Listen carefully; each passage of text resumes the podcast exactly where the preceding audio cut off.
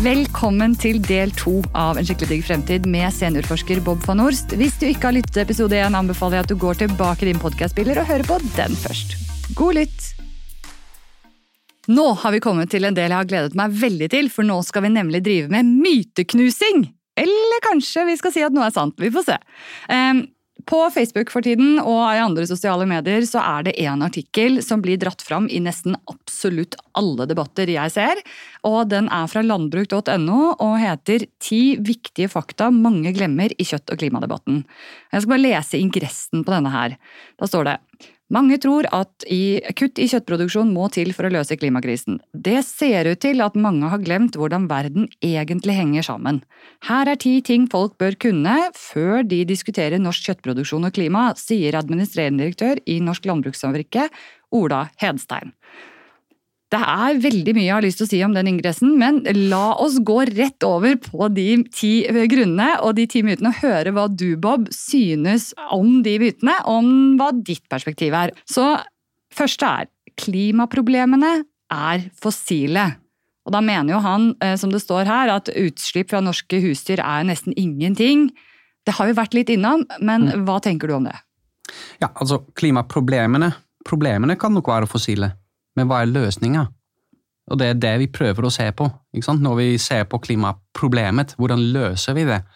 Og der ligger det, som han beskriver i, den, i det avsnittet, det ligger jo i eh, eh, å kutte ned på de fossile utslippene, ja.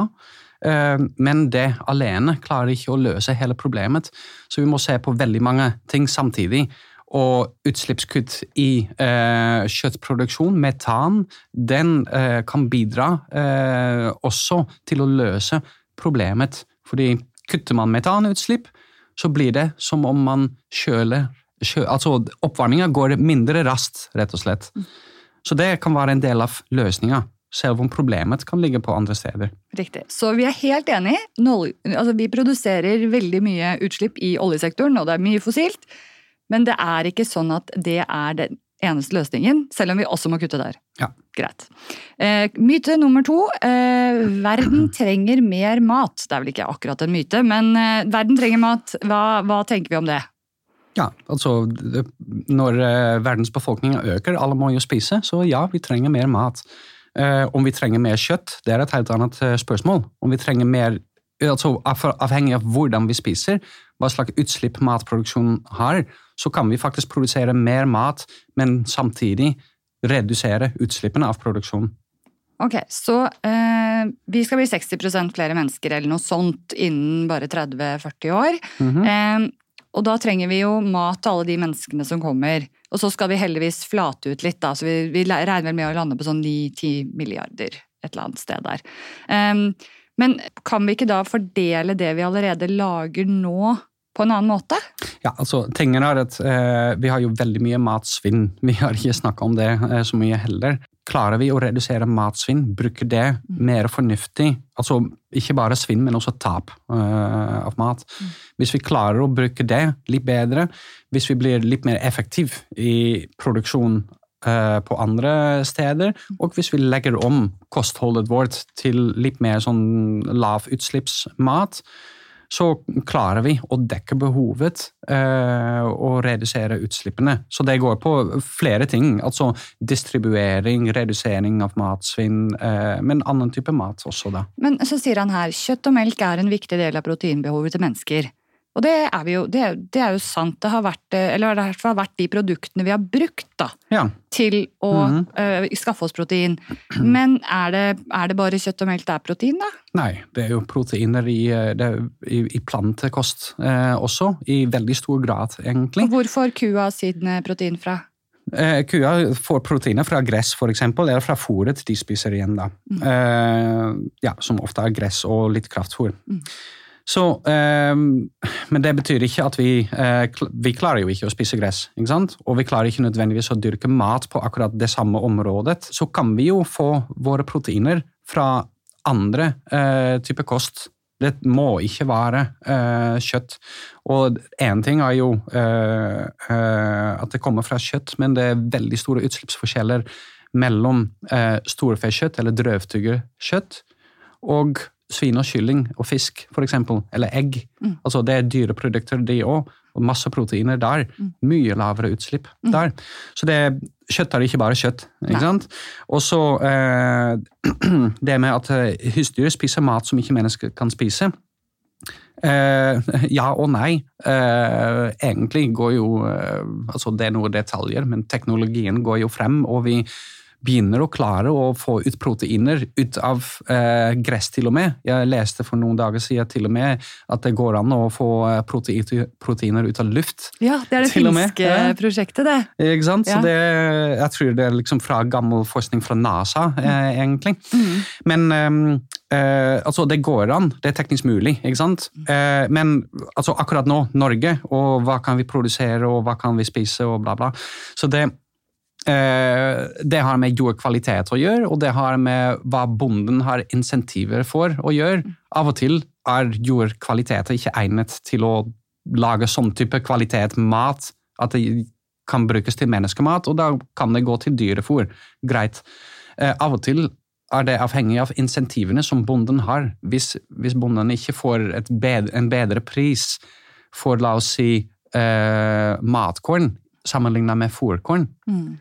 Da er det ikke. Nei, ikke sant? Mm. De må bruke mer tid, mer insentiver, mer innsats for å lage matkorn. Ja. Men det betyr ikke at det ikke går an. Nei. Og når vi er inne på det, så vet vi også nå at eh, nå har vi jo faktisk klart å dyrke quinoa i Norge. Mhm. Quinoa er en fullverdig protein som er eh, like bra som å spise kjøtt Ja, ja, ja. i forhold til proteininnholdet. Eh, mye lavere utslipp. Eh, vi klarer til og med, vi, altså ikke akkurat at det er så stort protein, men vi klarer å dyrke søtpoteter i Norge nå. Akkurat. Altså Soyabønner har vi begynt å klare å produsere. Masse så belgfrukter. I vikingtida hadde vi masse belgfrukter allerede. Altså, Norske klimaet er egnet til veldig mye. Mm. Og så er jo dy, altså, Animalske proteiner kan brytes litt enklere, enklere ned og tas opp av kroppen. Mm. Eh, så man trenger kanskje i forhold Man må ikke bare se på, på hvor mye proteiner som gram. finnes. ikke sant? Antall. Man må sette det litt i sammenheng. Hvor, hva er det kroppen klarer å ta opp? Men nå er det så ikke er det utbredt med proteinmangel i noen land hvor man spiser nok. Altså, Mm. blant eldre kan det være proteinmangel innimellom fordi de rett og slett ikke spiser nok mat. Ja. Men sånn i utgangspunktet så er det jo ikke proteinmangel i Norge. Nei, Nei. Vi spiser mer enn det vi klarer å presis. Ja. Ja. Eh, nummer fire. Beiting opprettholder biologisk mangfold. Eh, ja, altså det, det er ikke direkte mitt forskningsområde, da. Eh, eh, men det er viktig, selvfølgelig. Eh, når, altså, det er problemet, problemet. Det er liksom det som gjør det så vanskelig når man snakker om matproduksjon. Man snakker om matproduksjon og klima, og plutselig trekkes inn man, mange andre ting som også er viktige, som også har med matproduksjon å gjøre. Og det kan være helt gyldige ting, selvfølgelig. Sosiale forhold i, i, i bondestaben, for å si det sånn. Ja, Altså, ikke sant? Men jeg vet ikke hvordan man skal uh, veie de Altså, hvordan skal man veie klimamålet opp mot sosiale forhold eller biologisk mangfold? Altså, Kanskje alt er viktig, kanskje alt er like viktig. Men hva, hva, hva mener man egentlig når man sier biologisk mangfold? For det er ikke sikkert alle er. Eh, ofte teller man antall forskjellige typer uh, arter. Eh, Og så da det- snakker vi stort sett insekter, ikke sant? Eh, Jo, det, altså det er insekter og planter og, og mikroorganismer i, i eh, jorda, sant? Så det, det er én ting når man snakker om biologisk mangfold. Det er litt mer sånn gammeldags tilnærming, egentlig. Det som er kanskje litt mer viktig, er uh, hvor mange forskjellige typer organismer har man som, som spiller den, den rolle i økosystemet. Altså hvis, hvis man har tre forskjellige insekter som egentlig alle gjør akkurat det samme i økosystemet, Mm. så bidrar det ikke til, eh, til en sterkere eh, økosystem, ikke sant? Nei, men Altså- det bidrar til et biologisk mangfold i sånn man teller det, fordi man teller arter, Ja. men ikke egentlig hvilken job to be done, Den da. funksjonelle eh, rollen, ikke sant? Altså, man, man ønsker at alle roller, alle ting som må gjøres for å holde et økosystem gående, hvis det eh, klares av de arter som er der, da har man en sterkt og robust eh, økosystem. Eh, så det er litt forskjellig hvor, Men hvorfor sier de at dyr på beite er en del av løsningen? Hvorfor mener noen det? Altså, eh, dyr på beite, de, de, de har en rolle i, eh, i å, å, å beholde en, en diversitet i, i vegetasjon. Fordi de spiser jo da, ja. holder det nede, sånn at de dyrene som trives i liksom Ja. lavt gress, da, eller hva man skal kalle det, sant? da kan det komme flere arter som passer inn der. Det, altså, det blir ikke nødvendigvis flere, men Nei. eh, de opprettholder det Ja. systemet som er. Som vi kanskje da kanskje var skog for 20 år siden, Ja. men så har vi kanskje tatt vekk den skogen for å få en eller annen eh, beitemark. Ja. Eh, og det er det artsmangfoldet man da snakker om, når man snakker om at det er viktig at vi ikke tar vekk beite. Ja, altså tingen er litt av eh, altså En ting er biologisk mangfold, men det er også hvilken, hvilken type arter er truet. Mm.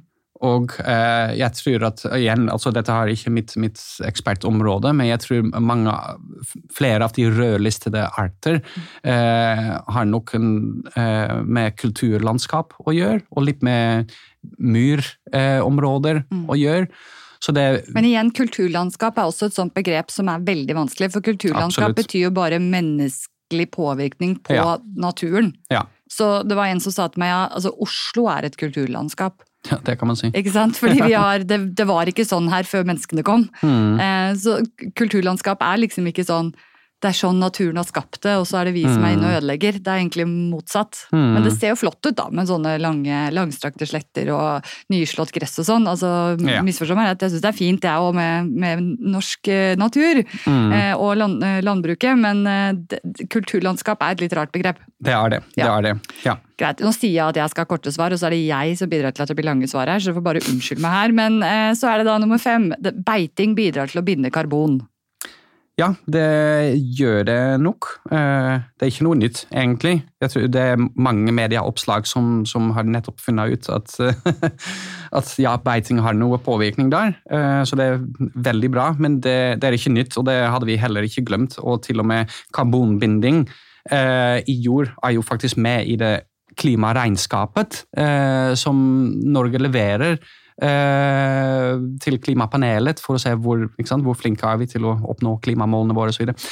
Altså, det Karbonbinding i mineraljord, i, i la oss si eh, jordbruksjord, type ting, det er med i det.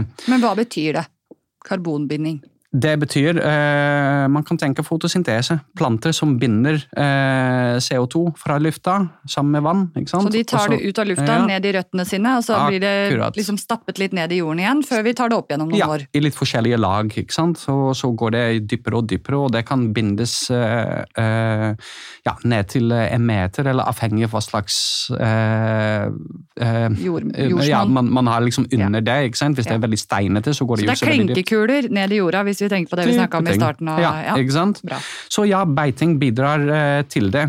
Men spørsmålet er jo eh, i forhold til klima, er det ikke nødvendigvis hjelper beiting til å binde karbon. Mm. Men hvordan ligger det? Eh, hvor, hvor mye hjelper bidrar beiting til akkurat det mekanismet? Eh, og for det andre er hvordan eh, forholder beitelandskap seg til alternativer, som f.eks. skog. Ok, Da. Så hvis vi da tar et eh, beite hvor eh, kuene går eh, maks fire måneder vel i året, eh, Mhm. fordi vi har bare en så kort sesong eh, Jeg tror det er 30% av eh, storfekjøttet som går på utmarksbeite i Norge. Mm. Det er fra Landbruksdirektoratet, tror jeg. Um, men i hvert fall. Så tar vi den, eh, det området der, og så har vi det til beite. Så gir det et visst type karbonbinding. Ja. Og så tar vi og tar det samme området, og så planter vi skog der. Ja. Og det er det du sier, at det er litt vanskelig å se på forskjellen. Det er veldig vanskelig der. Altså, vi har egentlig ikke nok forskning i Norge enda, nok Nei. data for å, for å si hva som er bedre, hva som er Ja, verre. for hva skogen binder jo også. Det binder. altså Skogen har rot, Rotsystemet er uh, ikke like dypt som gresslandskap, kan man si. Mens eh, alt eh, altså av, av tre, Selve treet som er over marken, liksom. Akkurat. ja, Mm. det, det binder jo mye mer eh, karbon Ja, for det binder karbon inni, inni treet òg. Ja, altså det er jo altså alt, alt trevirke og blader, det er jo karbon. Så, det, så det er veldig stor eh, eh, binding der òg.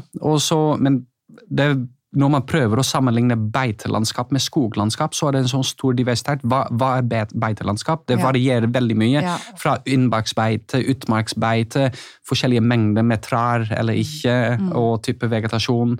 Og så har man jo forskjellige typer skog. Granskog, bjørkeskog, alt mulig skog. Men hvis vi sier at beiting er med på å binde karbon, det, svaret er egentlig ja. Det er det. Svaret er ja, men Ja. er det mer eller mindre enn alternativet? En utslipp, ja. Men, men, Ja. Og så er spørsmålet da, hvis vi ikke hadde hatt de til å kunne til å gå der, men beite hadde vært der fremdeles, men da hadde det jo grodd igjen etter hvert. Ja. Um, utligner det da det kjøttet vi spiser og hele produksjonen av de dyrene? Altså, vi har ikke nok data for å kunne gi et helt fullstendig svar på det, men det virker eh, ganske usannsynlig. Fordi som sagt eh, før, man, man klarer jo å binde karbon, men vi begynner ikke på null akkurat nå. Nei. Ikke? Det har jo foregått så lenge dyrene har beita der allerede. Mm. Og etter hvert, etter så mange år med beiting, så norm altså, man kan Det blir fullt si med klinkekuler. ja, man kan si et slags lykkevekt. Det er Ja. ikke helt sånn, ikke sant? Men, men det går ikke mye dypere enn en så mye. Nei. Men kanskje vi er allerede der, så da, da blir det ikke noe ekstrabinding. Ikke sant? Vi har jo nådd potensialet allerede da. Jeg har så lyst til å prate mer om det her, men vi må videre. Så mm. vi, eh, nummer seks, utslippene fra landbruket er biologiske, så det er da en del av det naturlige karbonkretsløpet. Sier vi om det? Vi har snakket om det. Ja, altså det er det jo eh, delvis, eh, men så har man jo utslipp eh, fra transport og energibruk delvis også, som ikke er så biologiske der, eller som tas fra det lange kretsløpet. Det er de fossile drivstoffer. Ja, sant, så som tenker bruker- traktoren og den som frakter maten rundt omkring og Akkurat. alt det der. Ja. Ja, så det er ikke alt er biologisk. Og så snakker vi litt om metan, som er så mye sterkere. Mm. Eh, Og selv om den tas opp etter hvert igjen i det biologiske kretsløp, Mm. planter som, som bruker den CO2-en som det blir til? Så, så er det så mye metan Mm. nå globalt at eh, denne korte levetida den, selv om det er kort levetid, så er det så kraftig, så bidrar det til oppvarminga totalt. Og igjen, vi, vi prøver ikke å peke til syndere, vi prøver å se på løsninger. Så eh, her, her er det en del av løsninga, rett og slett. Og det vi ikke har nevnt om metan, altså du har vært litt inne på det, men hvis vi nå klarer å la oss si halvere metanutslippene til Norge, da, Ja. eller til verden aller helst selvfølgelig, mm. så vil vi få en nedkjølende effekt på jorden. Det er det du sier, ikke sant? Fordi at det ja. blir som å slutte å kaste inn de vedkubbene i den peisen. Ja. Eh, og hvis du da bare kaster inn én hver dag i stedet for to, Ja. så vil det automatisk, om ikke så lenge, mm. bli mye kjøligere. Og Ja. da kan vi jo, som jeg pleier å si, kjøpe oss litt tid Ja. til å drive karbonfangst. For det er jo det vi, vi kommer til å måtte finne en eller annen måte å ta karbon fortere ut av atmosfæren. ja. Men vi trenger tid, for teknologien er ikke der ennå. Nei, så tingen er at altså eh, Akkurat den metandelen, det blir ikke sant, når man ikke Man kan enten bidra til oppvarming, vedlikeholde oppvarmingsrate som den er, eller hjelpe til ved å, ta, ved å puste ut mindre metan, ikke sant? Og, og, og kutte ned på, på, på utslipp og oppvarmingen da. Men det er den metandelen. Så har man jo fremdeles eh, CO2 og lystgass og en del andre gasser osv. Så, videre. så de fortsetter jo. Så ved å kutte på metan, så, så senker kurven, så senker den totale oppvarmingsgraden, rate, litt. ikke sant? Og det er, det, det er en av tingene som er så utrolig nødvendige nå, fordi vi prøver å eh, sikte oss inn på 1,5 graders mål, holde det under to grader.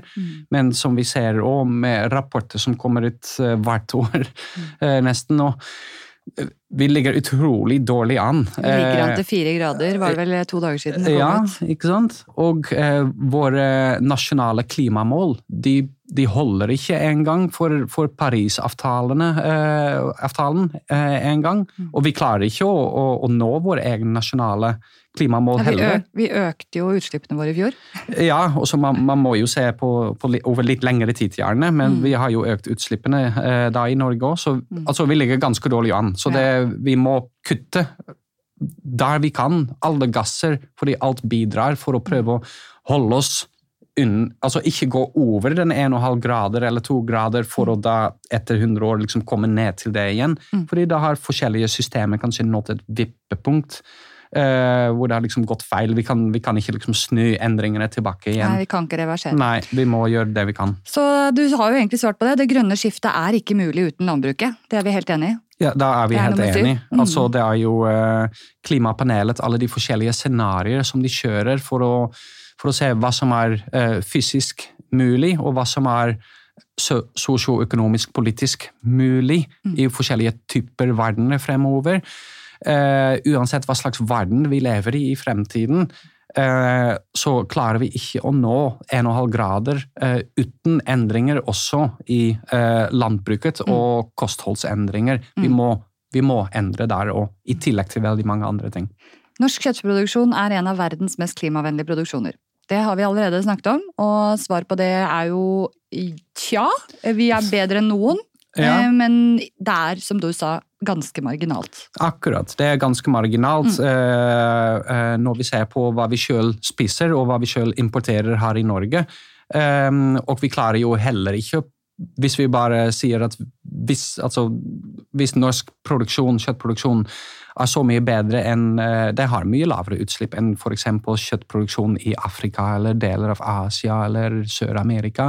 Ja, men vi klarer uansett ikke å produsere nok til å fø denne befolkninga, ikke sant? Det er heller ikke meninga.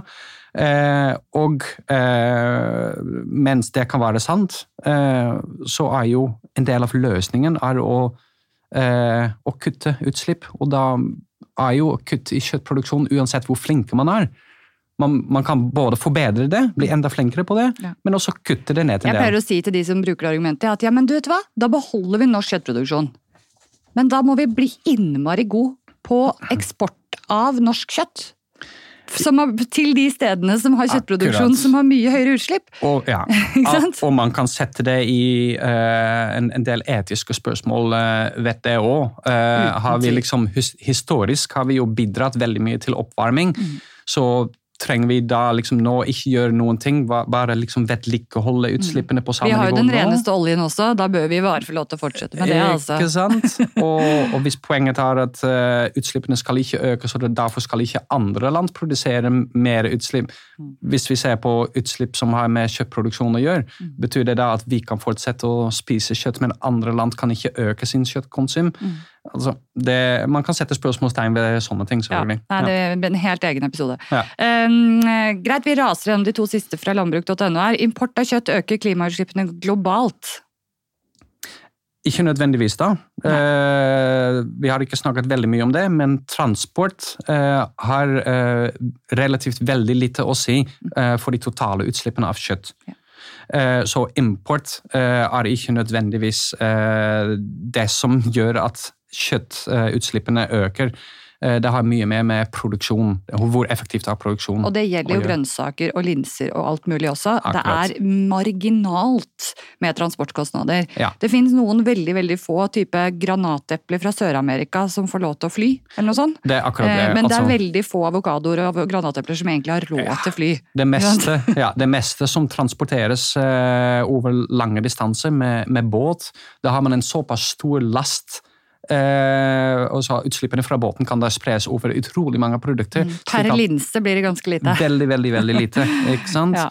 Så har man lastebil på det, det blir litt mer da, fordi det er litt mindre last Mm. der. Mm. Eh, og så har man jo fly, som ja, det bidrar, men det er veldig lite eh, Altså veldig få produkter som, som transporteres med per fly. altså. Ja. Eh, Så det siste de sier er at landbruket skal jo tross alt også kutte i klimagasser. Eh, De har jo gått inn på en sånn frivillig intensjonsavtale med regjeringen om å redusere fem millioner tonn CO2 innen ti år. Men da, da er jo spørsmålet er de, har ikke gått inn i avtale på å redusere noe på biologisk, altså metan- og lystgassutslipp. Stemmer ikke det? Ja, nei, det stemmer. Ja, mm. Så nei, de sier at de skal kutte i transport og oppvarming og alle disse plastpaktering kanskje, og alt det andre. Men ingenting på selve det biologiske. Nei, altså det um, Ansvaret har blitt litt fordelt litt over regjeringen, litt over jordbrukssektoren sjøl. hvem skal gjøre hva? Uh, og eh, ehm, eh, resultatet av de Altså, det er eh, Jeg tror fem hovedtiltak som man har sett på, og hvor mye utslippskuttpotensialet er der. Eh, En er eh, effektivisering og optimalisering av produksjon. eh, på gårdsnivå, det er jo jordbrukssektoren som står for det. Effektivisering. Veldig bra, og det må de absolutt gjøre. Og det Skulle bare mangle. ja, og det bidrar med en uh, liten brøkdel av uh, den totale uh, Hva var det? Fem millioner tonn. Mm. Så har man redusert matsvinn. Da er det jo litt flere som eh, står for det. Eh, det kan bidra med en eh, litt større del, eh, 1,3 millioner. Og så har man endret Nei, vent litt Stans i nydyrkning av myr. Nå har vi jo fått på plass en ny lov som egentlig prøver å få det til. Og så er det avhengig av hva slags dispensasjoner man får av denne, i denne loven. ikke sant? Hvor mye det hjelper eller ikke hjelper. Den kan bidra en hel del. Eh, bruk av biogass, altså metan, som da kan brukes som, som drivstoff. ikke Ja. sant? Bra. Det, det er jordbrukssektoren igjen. Men den absolutt største eh, tiltaket, eh, som bidrar med rundt halvparten av, av det som er nødvendig da, eh, er endringer i kosthold. Og det er ikke jordbrukssektoren som står for det, det er regjeringen som må, eller, og næringene som sammen må prøve å få det til. Og der er det egentlig ingenting på plass. Og det står ingenting om å redusere kjøttforbruket i Norge, så vidt jeg har sett. Nei, Og jeg nei. følger med. Ja, precis. Ja, riktig. Men uh, før vi eh, runder av, så må vi snakke om en del av de spørsmålene som lytterne har sendt inn. Uh, for jeg har jo en del følgere i sosiale medier som uh, følger godt med på hva podden skal snakke om, og de ble veldig gira når jeg sa at jeg skulle få en ekte klimaekspert på besøk. Og da har vi noen spørsmål her. Og det ene er er det mulig, eller vil det da være klimavennlig, hvis alle i verden ble veganere typ i morgen? Det er jo et veldig Ja. hypotetisk spørsmål, selvfølgelig. Men eh, hadde det vært liksom Hadde Altså- det vært bra? Det hadde nok vært bra, fordi da hadde jo utslippene gått ned en hel del. Men er det gjennomførbart? Da er svaret absolutt nei. Det, ja, så det eh, Man må se litt realistisk på det. Men vil det være det. nok mat i verden, da? Det er kanskje det de spør om. Hvis, altså, kanskje ikke i morgen fordi man må legge om en del, og sånn, men mm. ville vi alle sammen kunne fått nok eh, næringsstoffer hvis alle var Ja. veganere? Ja, fordi eh, eh, man klarer jo eh, å produsere Hvis man ser på proteiner eh, så bruker man ti ganger større, nei, 100 ganger større areal eh, og, dyrke sam, og, og produsere samme mengde proteiner når man produserer storfekjøtt. Så man trenger 100 ganger større areal for storfekjøtt, samme mengde protein. Man trenger rundt ti ganger større areal eh, når man ser sammenligner plantekost og, og kylling og svin. Altså, man, man kunne spart en veldig stor areal eh, ved å fokusere mer på, på, eh, å øke produksjonen av plantekost. Ja. Og det vi snakker om når vi snakker om å redusere arealet, mm. handler jo om at vi trenger mer plass i verden mm. til å dyrke mat som vi kan spise direkte, og også til å kanskje ha skog som kan binde mer karbon. ikke sant? For akkurat. Ja, For vi begynner å gå litt sånn tom for landarealer i verden. sånn... Mm, ja, Så- ja. altså fordi Én ting er å prøve å, å kutte utslippene, men til og med det holder egentlig ikke for å nå klimamålene. Vi må også ta opp klimagassene fra atmosfæren. Og det betyr en, en del teknologi og, en, og en, altså mer planting av skog og ja. Vi må, altså jeg kan det nesten ikke regenerere, heter det på norsk. Det holder ikke bare være sustainable, som handler om å holde mm. ting som de er. Mm, Vi må nei. Regenerere Reve- hele Reversere en hel del ting. Ja, for vi har gått liksom for langt. Det Ja. er litt det. Ja. Um, og så var det noen som lurte på uh, hva er det vi egentlig er flinke på i Norge, da? Og hva kan vi bli flinkere på? og så ble det stille. Grand Prix, liksom? Ja, nei, altså vi er um, uh, Vi er jo flinke, vi har masse elbiler, ikke sant? Det, det er, altså i transport, så da er det bra. Uh, ehm, vi, jeg vet ikke hvordan jeg skal... Det er første liksom, gang i denne samtalen hvor Bob blir altså svar skyldig her, for han vet ikke hva er vi egentlig. Det er veldig Altså, det er er- interessant, da. Spørsmålet er kanskje ikke helt hva, hva er vi flinke til, men er vi flinke nok til det? Ja. Og, og vi trenger ikke å sammenligne oss selv med andre, men vi må se på det liksom, hvordan står det i forhold til det som trengs for å nå målene. Og, Det er ikke så viktig om vi er bedre enn svenskene hvis Nei. svenskene er dårlige. Nei, svaret er at vi, uansett hvor flinke vi er, eh, vi må bli enda flinkere, uansett. Og det, det betyr eh, Altså, det er mange tiltak der, ikke sant? Altså, vi må kutte i vårt eh, forbruk, og alt, egentlig. Det er både mat, endre vår kosthold, men endre vår transportmåte. Fly mindre, skru opp varme litt mindre i hus, isolere bedre. Eh, altså det er veldig mange forskjellige tiltak. Kaste mindre mat. sant? Altså det er veldig mange ting som vi må bli flinkere på uansett. Ja. Uansett hvor flinke vi er nå. Så var det en som lurte på, vi har vært litt innom det også, men det spiller ingen rolle hva én person gjør. Nei, altså hvis, én person gjør noe og resten av verden gjør ingenting, det stemmer. Men eh, det er akkurat alle de små tiltak sammen som betyr noe. Eh, det går da på, på de enkelttiltak som, som en individ kan gjøre. Det går på hva politikken kan gjøre og støtte. Det går på hva man gjør i de forskjellige sektorer. Eh, hvis man bestemmer seg for å ikke gjøre noen ting i landbruk, greit, da må transport ordne opp, ikke sant? For eksempel. Så det eh, Men det er litt som jeg skal snakke med Per Espen Stoknes, klimapsykolog, om ikke så lenge.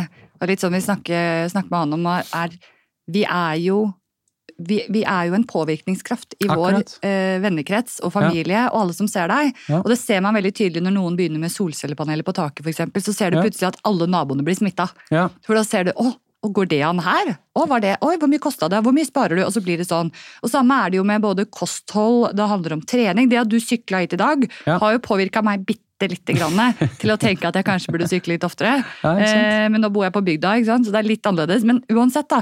Eh, så jeg tror det er så viktig at vi begynner å se på oss selv som mer sånn ringer i vann. da. Det er det jeg pleier å si, og ikke bare en dråpe i havet. Absolutt. Altså, vi påvirker andre. Vi påvirker politikken også. Våre krav kan påvirke endringer i, i næringen. Hvis, vi, eh, hvis vi vil ha mer bærekraftige produkter, så må næringen levere der òg, ikke sant? Altså, vi, vi kan påvirke på veldig mange måter. Eh, ja. Og det er veldig mange som går på gata og har søppel har spist opp en godteri eller et eller annet sånt noe. Du kaster det jo ikke på bakken, selv om det ikke hadde hatt noen betydning Mm. om det er bare du som gjorde det. Ja. Men du gjør det jo fordi at det er the right thing to do. ja, ikke sant? ikke sant? Ja. Og du, du vil ikke være en som forsøpler, og det er jo litt det samme. Begynne å tenke på livet sitt litt mer som å leve som eksempel. Da. Ja, ja, og man gjør det litt for seg sjøl, man gjør det for en stor del og for generasjonene som kommer etter oss. Mm.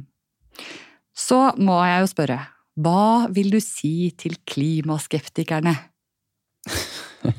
Jeg tror ikke jeg klarer Altså, hvis man, man, eh, man tror på det man tror Eh, Det er litt avhengig av hva de er skeptiske til, kanskje. Er de skeptiske til at det, at det er menneskeskapt, eller er de skeptiske til at, det- eh, at det finnes noe som, som klimaendringer i det hele tatt? Eh, man kan være Hvis man er skeptisk til at det er menneskeskapt, så er jo svaret ok, men da har vi fremdeles et problem som vi fremdeles må løse.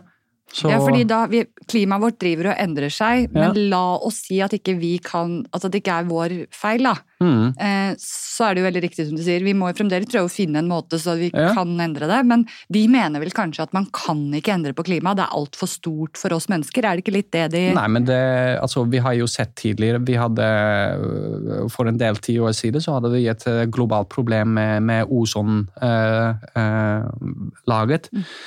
Og vi har globalt klart å, å løse det problemet i stor grad. Vi klarer å samarbeide mellom land og løse globale problemer. Det er ikke alltid like lett, eh, men vi klarer det.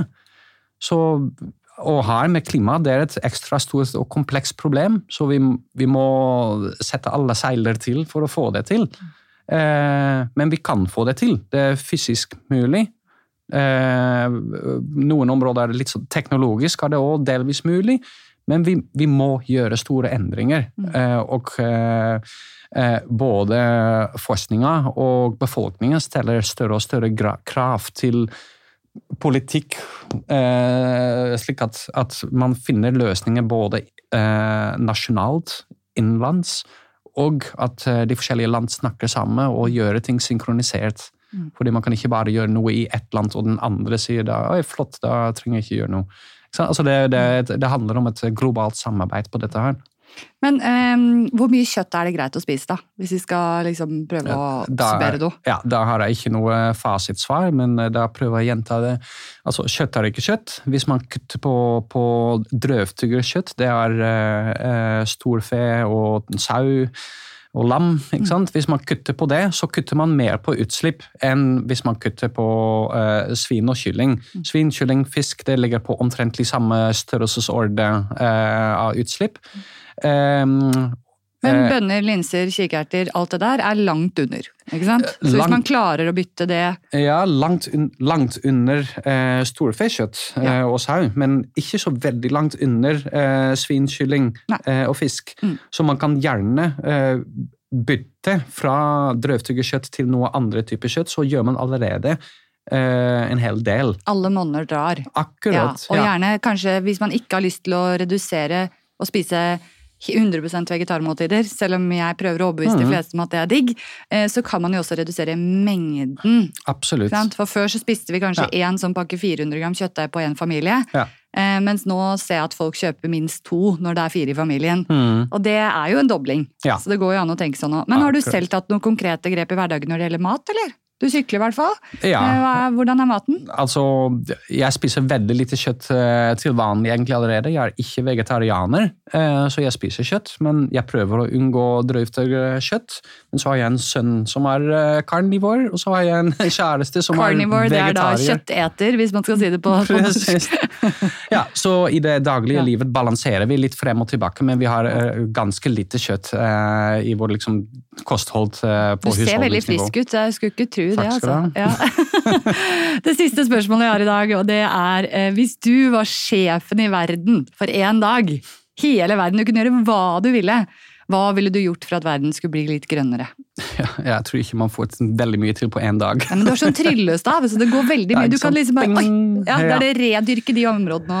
Ja, altså eh, Da hadde jeg kanskje heller gjort noe med ja, altså mye mer skog uh, enn vi har per i dag. Mm. Så det betyr mer karbonbinding. Kjempeflott. Um, jeg hadde endret en hel del på, på, mennesker, på menneskers synd og atferd. Hva, hva, de egentlig har lyst til å gjøre og bidra. Uh, uh, fordi da har man noe essensielt. Det er grunnleggende at folk liksom ønsker å gjøre noe mer med å redusere sitt forbruk på alt mulig. Så det hadde jeg gjort.